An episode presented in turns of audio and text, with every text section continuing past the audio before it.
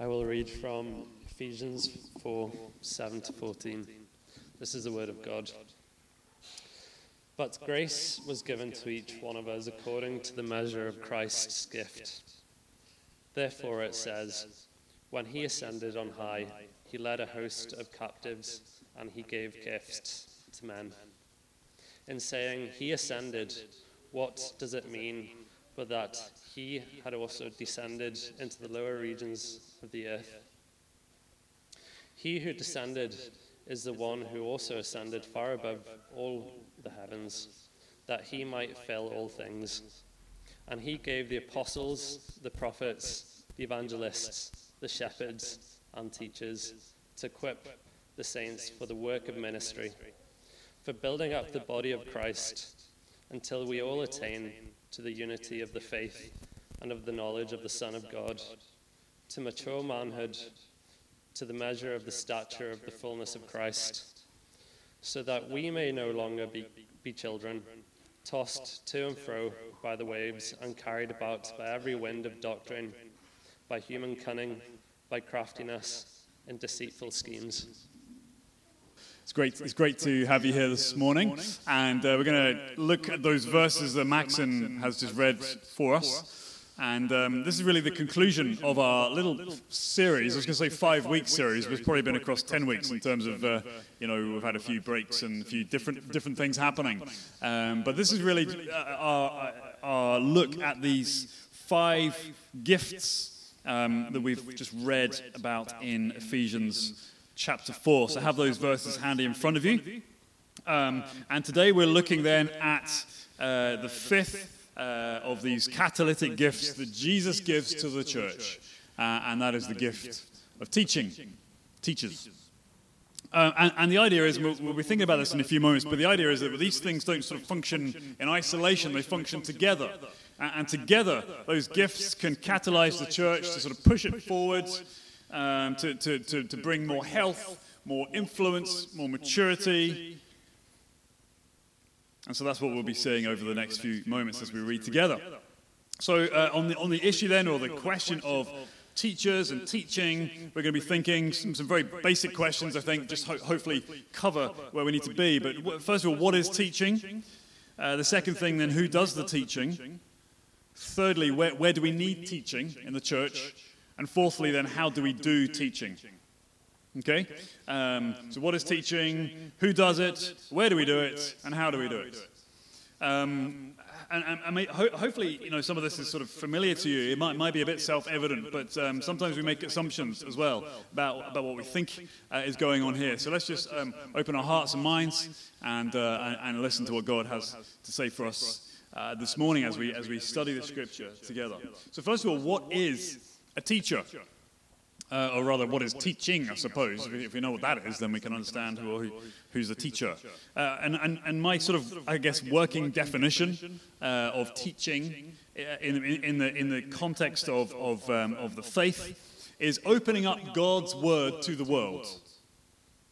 Uh, opening up God's word to the world. That's effectively what we're talking about here. And, and it's about communicating His, the message of His saving plan uh, which began um, before the world began, I suppose, but it began certainly, you know, from the beginning of the Bible, and we see it tracing all the way through, uh, finding its fulfillment in Jesus, the Son of God, and, the good news of the gospel. So, teaching is about making all this stuff clear, opening it out uh, to the world in, in different ways, different means.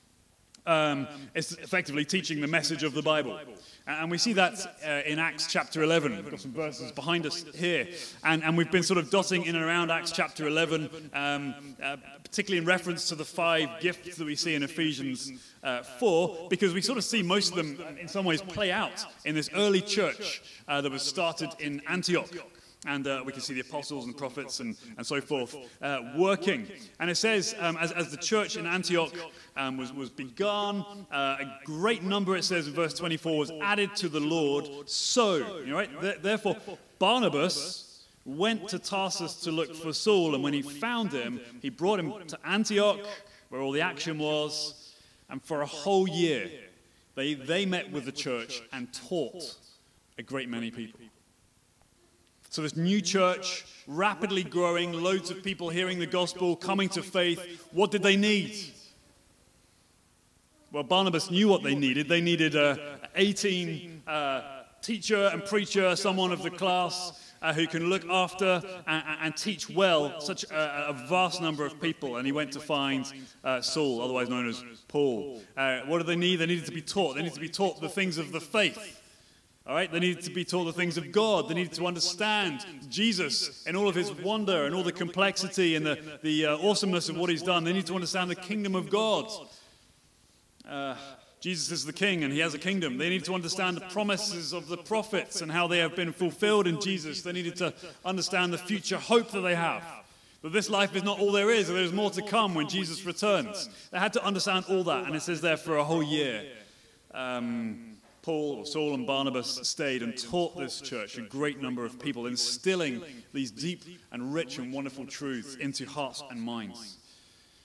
And we see Paul doing very similar things in his sort of apostolic ministry uh, throughout the book of Acts. For example, he did the same in the, in the city called Ephesus. Uh, in, in Acts chapter 19, it says he reasoned daily in a sort of lecture hall, it continued for two years, teaching the people of that city.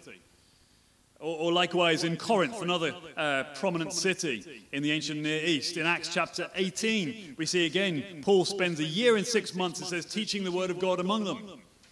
So when it comes to his teaching ministry, it wasn't just a quick seminar or a weekend or a special visit and then off again, although he did that, I think, in some contexts. But we see here his ordinary practice uh, was likely that he would stay with churches um, to instill this body of teaching um, from the Word of God to these new believers. Uh, he did that among churches. Uh, I suppose, you know, communities of, of people co- convicted by the word. He did, did that with them. Uh, he did that among crowds, either in the temple uh, or, or, you know, uh, uh, or, or, in city centers. Um, the apostles went through private houses, you know, private dwellings, teaching the good news to people. And we see that in, in the example of Cornelius in Acts, 8, uh, Acts 10, or Lydia, the businesswoman uh, in Acts 16. Whatever it takes to get God's word into the world. That's teaching. That's what we're seeing here. And, and, and when that happens, and when, when we carefully take and teach and open up God's word to God's world, it, it produces this tremendous impact. All right? It, it's, it's not just words out into a vacuum, it is, it is words, I suppose, like seed. That's what Jesus teaches seed going into the ground. And that seed ordinarily is received by the ground and starts to, starts to bear fruit, starts to grow. And so when teachers teach, we see this tremendous impact. For example, there's three things that we can pick up from, from the New Testament, certainly through the book of Acts. Uh, when teachers teach, when the word is heard, people get saved, to use a biblical phrase. Salvation happens. Uh, for example, in Acts 4, verse 4, uh, many of those, it says, who heard the word believed. People decide on the basis of what they're hearing and being taught to believe it, to put their trust in it, to accept it, to build their lives around it. Likewise, in Acts chapter 16, you know, um, uh, the, the, the, Philippian jailer asked uh, Paul and uh, Silas, I think it was at that time, he says, you know, what must we do to be saved? And they replied, believe in the Lord Jesus and you'll be saved. So, so when the word is taught, you know, when the gospel is made clear, People are transformed by that. They're saved. That's what happens when teachers teach salvation. But the other thing when teachers teach is that we see, and it sort of follows on, I suppose, is the churches grow in number. You know, and right on the day of Pentecost, when Peter gives effectively one of the first uh, sermons, I suppose, certainly the first recorded sermons um, since, since that time, uh, it says there that those who received his word, right, those who listened to his teaching and accepted it from what he was saying, says they were baptized and they were added that day to the church, about 3,000 souls. Okay, and every, every time we, we, we, we track uh, the progress and growth of the church throughout the book of Acts, uh, terms uh, like this describe the spread of the gospel. For example, the word of God increased and multiplied. Or the word of the Lord was spreading throughout the whole region. Or the word of the Lord continued to increase and prevail mightily. You can see there, can't the connection with the message being taught by teachers and the growth of the church spreading out further and further afield. It's amazing. So salvations, church grow in number, but also when teachers teach the word of God, the church grows in health. Okay, it grows in breadth and in depth. And we see that we've been, you know, examining this as we've gone through Ephesians chapter 4. You know, these, these gifts that are given um, to, to, in verse 12, equip the saints for the works of ministry to build up the body of Christ until we attain to maturity and unity. And in verse 14, no longer tossed to and fro by what? By false teaching teachers teach, they bring health, they bring unity, they bring maturity through the Word of God. They push out the false teaching. They remind the church of what is true and right and beautiful. And this is hardly a surprise, is it? Um, if you're familiar with some of these themes. Um, yeah. Man does not live by bread alone, but by every word that comes from the mouth of the Lord. We've, we've heard it. Maybe it's a, a memory verse that you learned in Sunday school as a, as a kid.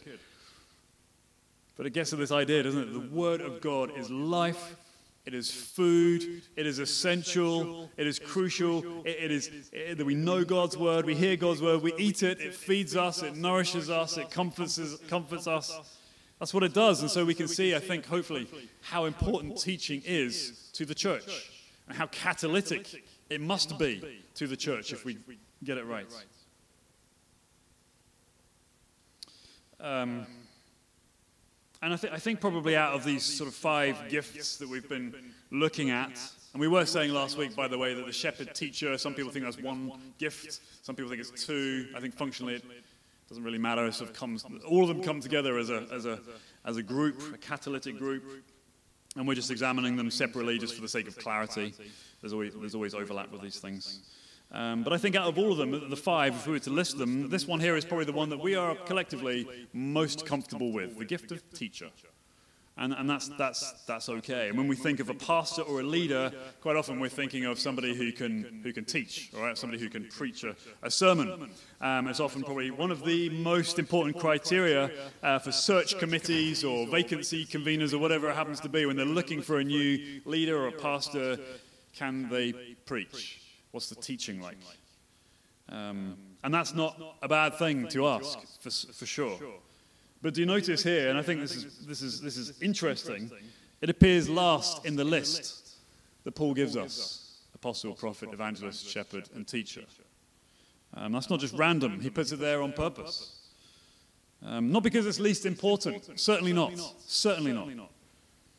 Um, but I think that Paul here and elsewhere, when he's writing lists, tends to place things that churches can overemphasize. He, he puts them last. For example, when he's writing a similar list to the church in Corinth, who are obsessed with speaking in tongues, to the extent where it just becomes bonkers and a nightmare and inaccessible. He, when he's listing the spiritual gifts, he puts the speaking of tongues last, not because it's not helpful or you know encouraging or building up, but because they're obsessed with it. And, and he wanted to show that, that there are other things that are more uh, worthy or equally as worthy. And I think something like that could be happening here as well. And certainly, if you, if you know uh, further on the history of the church of Ephesus, um, particularly the Apostle John, who's received this revelation in the book of Revelation. Revelation chapter 2, a message for this church, maybe, you know, 20, 30 years later. What is his message to the church? It's you're, you're, you're great with the teaching, you've got the truth, brilliant, but you've lost your first love. There, there, there's something deficient about what's going on in your church. And it could be, it could be, I'm not saying it's, uh, it's a definite thing here, but it could be that that church uh, overly prioritizes teaching at the expense of other things. And so Paul, I think, um, is throwing some light, at least, on the lesser emphasized giftings that Jesus gives to the church. And I think that's a, something that we need to bear in mind. Um, that if we as a church relegate these other things, we do that to our detriment. I think, probably functionally speaking, for some churches, generally speaking, teaching is the only gift that we're interested in. It's the thing. A good sermon will fix everything. And I give a hearty amen. A good sermon is, is what we all need. Um, but there is so much more that Jesus gives us as well.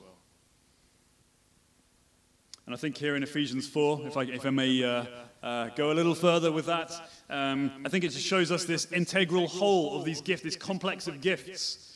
And, I think what, what Paul is saying to us here today is that we can't consider these gifts in isolation from one another. Um, teaching gifts uh, must have reference to the other gifts, especially the apostle, prophet, evangelist, shepherd, and teacher. Uh, well, teacher. Um, they must have reference to, uh, to, to them. And vice versa as well. The other gifts have, must, must have reference to teaching. So, for example, if you have an apostolic gifting, uh, there needs to be some element, some ability to teach, to be able to communicate vision, to lay down biblical doctrine, to, to lay down uh, Bible based foundations as you extend and as you uh, plant new churches, for example. Likewise, the prophetic needs uh, teaching uh, element with it to guard, to steer, to ensure that what we're hearing is, is, the voice of God. It's not in conflict with God's voice in Scripture, so to speak. And, and other examples uh, that you can maybe think of. And likewise, teaching we should not consider in isolation. Teaching, in and of itself, um, isn't just bare content. It's not just delivering information, because that's just a lecture.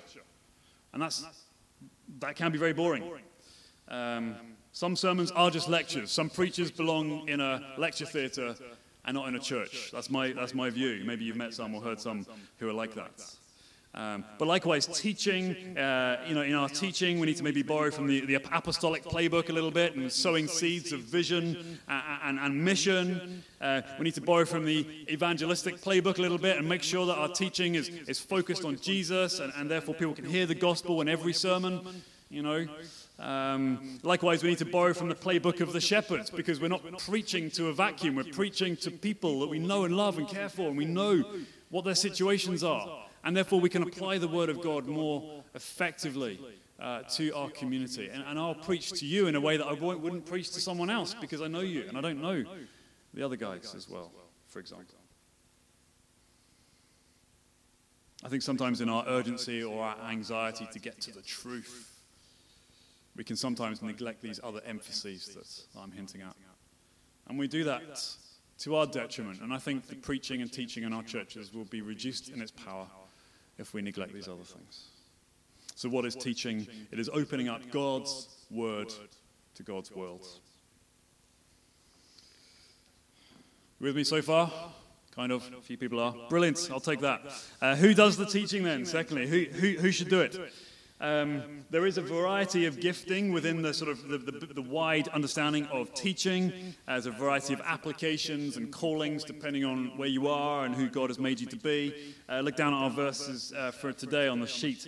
Um, it, it, begin in verse 7, and it says, Grace was given to each one of us. Okay, so in order to know God and, and to receive the benefits of salvation, grace is given to each one of us. Absolutely but it's according to the measure of Christ's gift. So everybody receives grace, everybody receives some gifting from the Lord in some way or other, but the measure of that, the, depth, I suppose, the, the way that that's used within the church will vary depending on Jesus and his choice. Uh, and that's the way he wires up his church, different measure to a greater or lesser level or variety. So let's just think then who does teaching with that in mind? Who does the teaching in church? Churches, plural. Um, and I can think of really four people or four groups that do teaching within a church. Uh, the first one is elders. Elders do teaching in the church. Elders are men who are appointed by the Holy Spirit to lead the church. Uh, they're given a God given authority uh, to lead and to pastor. Uh, but that authority comes from God's word. You guessed it. That's where it comes from. And, and, so they do their shepherding, they do their teaching by using uh, uh, God's word or under God's word. That's how uh, elders ply their trade. And so when we read the lists of, uh, I suppose, uh, criteria uh, that a man must have in order to be an elder, and we're reading 1 Timothy 3, verse 2, it's all about character, it's all about example, but the one thing he must be able to do, it says, is he must be able to teach. When we see the importance of the Word of God and knowing God and knowing Him well and, and, and, knowing Him correctly for salvation, we understand the importance of teaching among our elders. Likewise, in, in, a, in a similar list given to Titus, it says that he, that is the elder, must hold firm to the trustworthy word as taught, so that he might be able to give instruction in sound doctrine. This is elders. And also to rebuke those who contradict it. Again, similar, we're seeing similar things here in Ephesians 4, aren't we? You know, uh, building up the body so that it can push back against you know, the, the to and fro of harmful doctrine. This is what elders do. Elders are all required to be able to teach and handle God's word as they lead the flock. That's how they do it. Doesn't mean to say that every elder is therefore going to be a preacher uh, in terms of the regular Sunday preaching. Probably within that group of elders, a smaller number are going to be called and equipped and gifted uh, to regularly be teaching um, on, on Sundays. Um, but certainly, part of the, the wider remit of elders and eldership teams is that they must guide and steer the teaching of the church in whichever form it comes. Uh, they are to oversee it. That's part of their shepherding role, to guard the flock. All right? Um, so, all the teaching in the church and everything we'll be hearing about in a few moments uh, will be under, must be under the authority of the elders.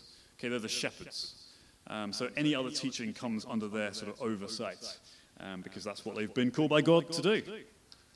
Okay, so first, uh, people who do the teaching are the elders. Um, secondly, then, who does the teaching? Well, those who are gifted with teaching. Um, every elder must be able to teach, but not every teacher must be an elder. So God gives the ability, the gift, to teach and apply God's word with skill and competence to bless and grow the church, and He gives that to all people. Uh, so all types of people. He gives that to men and women, gives that to people of any ages and any backgrounds who are fruitful in, in, in what they do. When they open God's word, people listen and people grow. That's how you know someone's got a gift for teaching. Um, and I, I, you know, in our church context, I would especially love to identify, um, you know, young adults, even teenagers, um, who, you know, who may have a gift in teaching uh, those from different backgrounds as well. You know, because, because if we're thinking in terms of mission and bringing the good news out, um, I, I, can only do so much, I suppose. And yet, and yet uh, different generations, um, different backgrounds can reach different people in different ways. And I think that's part of the wonderful way that God, God uses uh, the church. So, yeah, uh, anyone gifted with teaching. Obviously, the context of that teaching will depend greatly on a person's calling. Um, and what God will have them do in the church. I wonder if, if that is something that you, you can do. Uh, teaching. Maybe you have a hunger to do it. Just don't know how to start. Or maybe, maybe you are a teacher or doing teaching in some form or other, but you just want to get better at it. Um, well, keep listening because hopefully I'll give you some practical steps in a few moments. Um, so we've got elders, we've got those gifted with teaching within the church. Who else does teaching? Parents do teaching.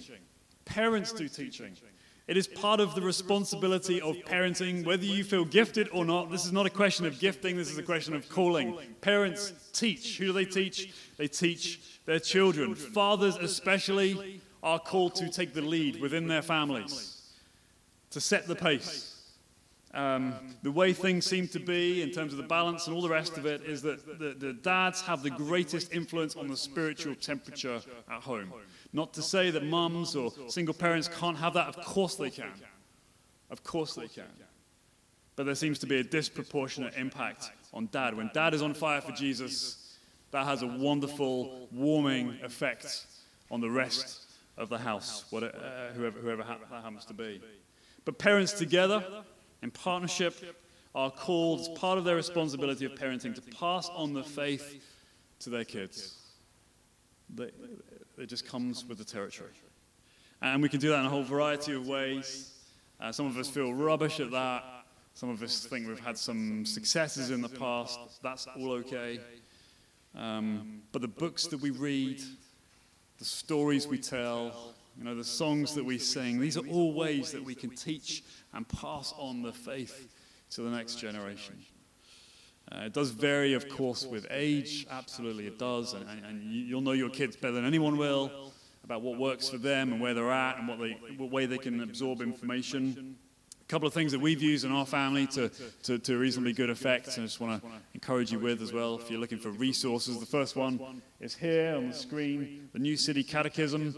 Uh, I don't know if you've heard of that. It's just a, a very uh, handy, a very concise way of teaching the faith uh, to new generations. Uh, it's not just for kids, actually. We can use it to teach one another in our families and, and maybe even new uh, disciples of, of, Jesus. We can teach them uh, the faith as well. But it's a series of question and answers.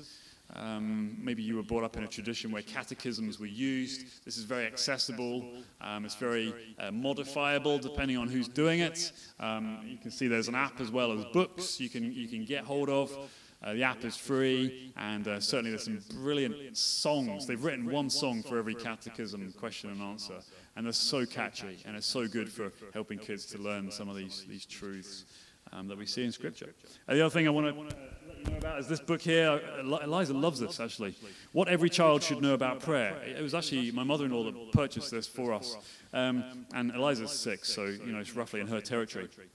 Um, uh, what every child should know about prayer. Every day there's a, there's a, um, a, prayer, there's a bit of an explanation, a verse from Scripture, and then there's the words of a prayer that's been written by Nancy Guthrie, who's a wonderful uh, author. And um, it's just such a great way, again, to get words and language into, into the mouths and the minds of our, our kids. Are they going to understand every single word they're reading? No, but do you understand every single word you're reading when you read the Scriptures? Probably not either. It's a growth thing, isn't it? It's something that we become more familiar with and we get deeper understanding as we grow, whether we're children or adults. That's how God is with us. So that's another wonderful book that I recommend. Great.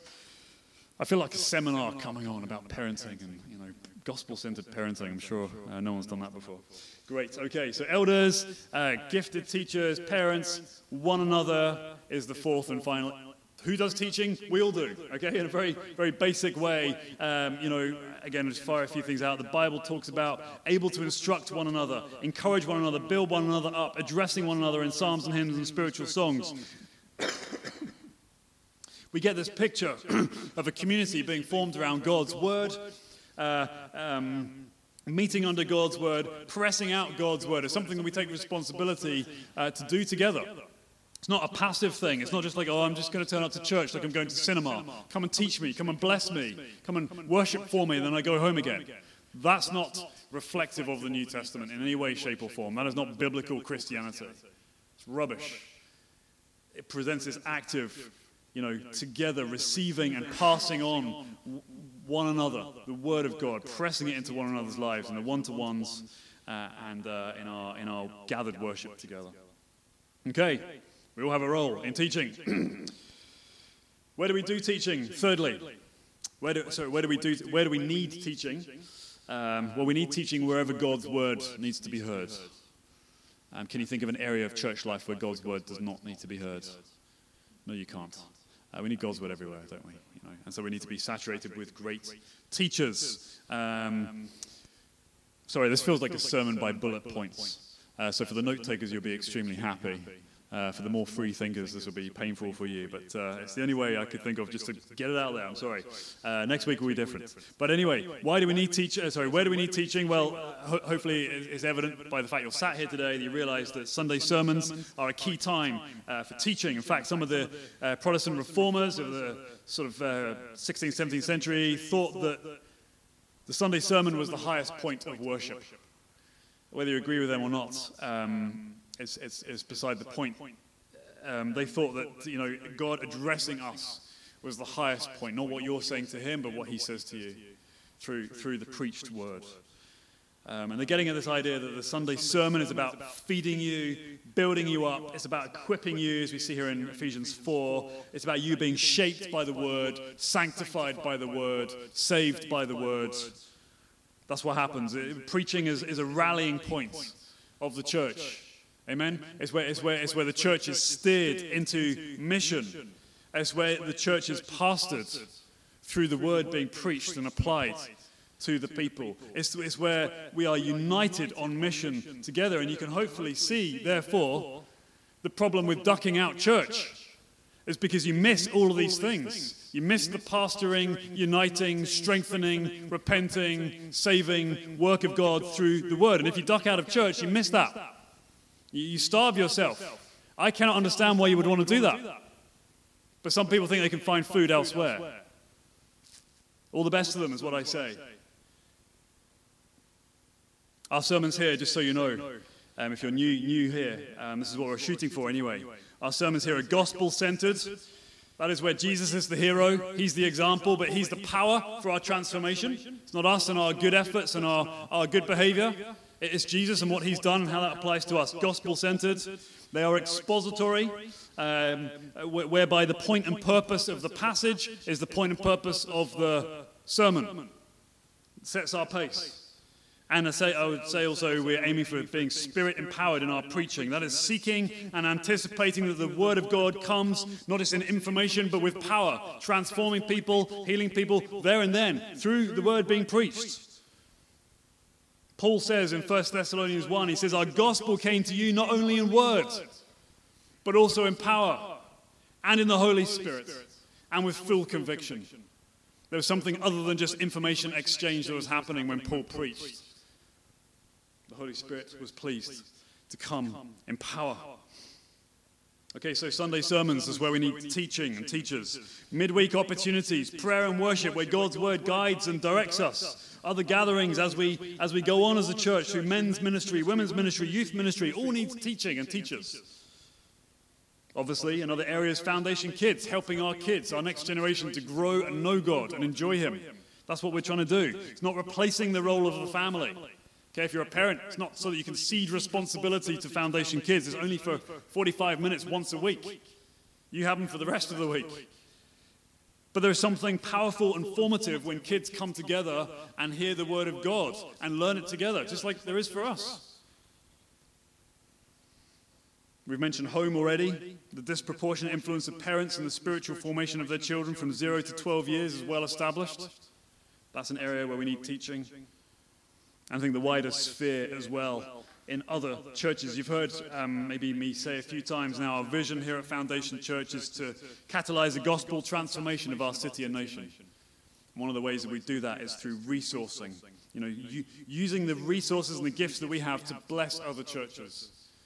And so I think that we can um, send out teachers to help plant and strengthen others. In fact, we did, we've done this before.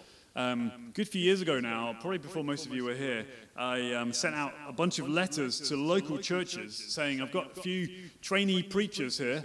Um, if you ever need help in some of your midweeks or on a Sunday sermon or whatever it is, just let me know and um, we can supply some teachers to you. One church got back to us and said, Yes, we'll, we'd love some help, thank you very much. And that then set up uh, um, an opportunity for us to go out actually twice um, a, a, couple of months apart to, to um, run their midweek prayer meeting. And actually, you think you're going to bless and encourage others. That's what we sought to do. But they blessed and encouraged us. Uh, I, I, found more than we deposited with them. But anyway, that's, that's God's ways. Um, but that's the sort of thing I'm talking about blessing and encouraging and strengthening other churches. And I think as we go on as a movement of churches within the Advance movement, we'll see this more and more. As partnership goes up, there'll be more opportunity to send help uh, and, and just enjoy seeing fruit of other churches being strengthened to the glory of God. Fourthly and finally, then, how do we do teaching? What are the steps if you're feeling called or are called to teach? What, what do you need to do? Um, well, I, th- I, think teaching, as with most gifts, is a sort of combination of it's something that is caught and something that's taught. Obviously, you, you need to be gifted to start with, but it's caught and it's taught. um, but first of all, as with, as with every gift as well, there has to be a hunger and a desire uh, to receive that gift and to use it. There has to be an openness. Um, you know, some, some people say they'd rather die than come and do public speaking. Uh, so the chances are the gift of teaching is not something that you will ever have or desire. Um, you never know. God, God can change our hearts and minds, but, but ordinarily it's something that, uh, even though we may feel nervous or trepidation or whatever, oh, I can never do that, um, God will give you the hunger and the desire to ask for more. And He's a good God. And He loves His kids. And He will ask if your desires are right. He will ask. Uh, sorry, he'll, he'll give. So ask Him. Um, so if that desire is there, then what comes in behind that? Well, we as a church will equip and test you. We'll equip and test you. And we'll look at the output. We'll look at the fruit. Is it building the church? Is it encouraging people? If so, then we, you know, we may suspect the gift of teaching is, is, is on you. Um, so the sort of questions I'm going to be asking is this person gifted? Is this person able to do teaching in, in, a, in a helpful, constructive way? And if so, where and how can they be deployed for maximum benefit for the church? So here's a few things that, that we can do to equip you. First of all, there's a whole bunch of books that you can read. Um, if you want on preaching or teaching, there's loads of them. I've got a bookshelf full of them. Some of them are okay. Um, you know, just depends really, I suppose, what you're looking for. Here's a couple that I would recommend. Um, this book actually is not on teaching at all, but it's called How to Read the Bible for All It's Worth. It's quite famous book in some circles, and this is probably an old version. This is the third edition. It's got some coffee stains on it, so you can tell it's well used. Um, and it's really just about, uh, you know, how do, how do you look through the various types of, of writings within Scripture and understand what the author's trying to uh, get across and say through these things, and then how can we ourselves understand the, the, the point of what they're getting at? Because it's through, it's through the author's mind that the Holy Spirit speaks to us. So if we can understand what they originally intended, um, we're coming close to really what God is saying to us today, here and now, through His Spirit. Um, so that's what this book is all about. And, um, you know, I really recommend that. It's this nice resource book as well as something you want to read on holiday. Um, and, um, yeah, it's just very, very helpful. The other one here is, is, is, quite good. I would say 7 out of 10. Um, I, I, do struggle to find preaching books sort of bang on, 10 out of 10. Um, this one is quite good. It's called, uh, sorry, that's not a very good recommendation. It's a wonderful book called The Archer and the Arrow, Preaching the Very Words of God. I've chosen this because it is uh, it's a great sort of uh, way to dip your toe in without investing in a huge book that no one's ever going to read. Um, it's, just, it's just simple, it's practical, it's helpful, and they use this analogy of an arrow going into the target and, and what we're doing in our preparation of preaching preparing the arrow, making sure it flies uh, long and, you know, and uh, sharp and, and it hits the spot. And um, that's what we want from all of our teaching in Jesus' name. So have a look at those. They're not, they're mine, by the way. You can't, you can't have them. Um, but you can take photos and get them on Amazon. Great. Okay. There's some podcasts that are quite good. As a preacher's talk, it's quite a good uh, podcast uh, for, for, for new preachers to listen to. But I think the reason why I'm sort of erring a little bit on some of these things is better by far to come to a preaching workshop. Some of you have already been to a preaching workshop I've put on. Better by far is to come and do that, come and talk about how to put a Bible talk together, and then start doing it, start practicing it. And you can learn all the theory and stuff as, as you go. Um, a step on, even more than that, more developed, is Cornhill. Uh, Cornhill uh, Bible training, or, or, whatever you call it. Cornhill, is it? Just called Cornhill, isn't it? Really? Yeah. Cornhill. Um, Cornhill Belfast and um, that they, they, help you to learn how to read the Bible in a way to teach it to other people in various contexts. That, that can be done over one year full time or two years part time, often in other ministry roles that you may have in church. Um, I'm pointing over here at Trevor because uh, he, he's very involved with Cornhill here as well. In, are you on the board or something like that? No, no. He's, he's, very, he's very good. Anyway, so uh, talk to Trevor if you want to know anything about Cornhill in Belfast. And I did it as well many years ago. Um, and um, yeah, so that's, that's Cornhill. Just Google it and then you'll find out more about it. So that's equipping you, testing you, opportunities to try it out. Eventually, you're going to have to cross the line. There's only so many books you can read. You have to dip your toe in. Uh, whether it's going to be a sermon first, or whether it's going to be a midweek prayer and worship, whether it's going to be Foundation Kids, there's loads of opportunities already to test teaching and more opportunities to come. Um, if you're an eldership training program, E+, I think teaching will be a, a requirement. Um, you're going to have to teach something at some point in some context or other. Um, so, so watch out for that. Um, good. Uh, that's pretty much all I have to say. Yeah, and, and, and you know what? Uh, teaching, I, I will give you coaching and feedback as well. So it's not just a case of, of just go and then trial, trial by audience. Um, I will help you and steer you as best I can um, to do better uh, and to learn as we're all trying to learn to teach God's word with excellence. Amen. That's all I have to say. Um, starts with a hunger, starts with a desire.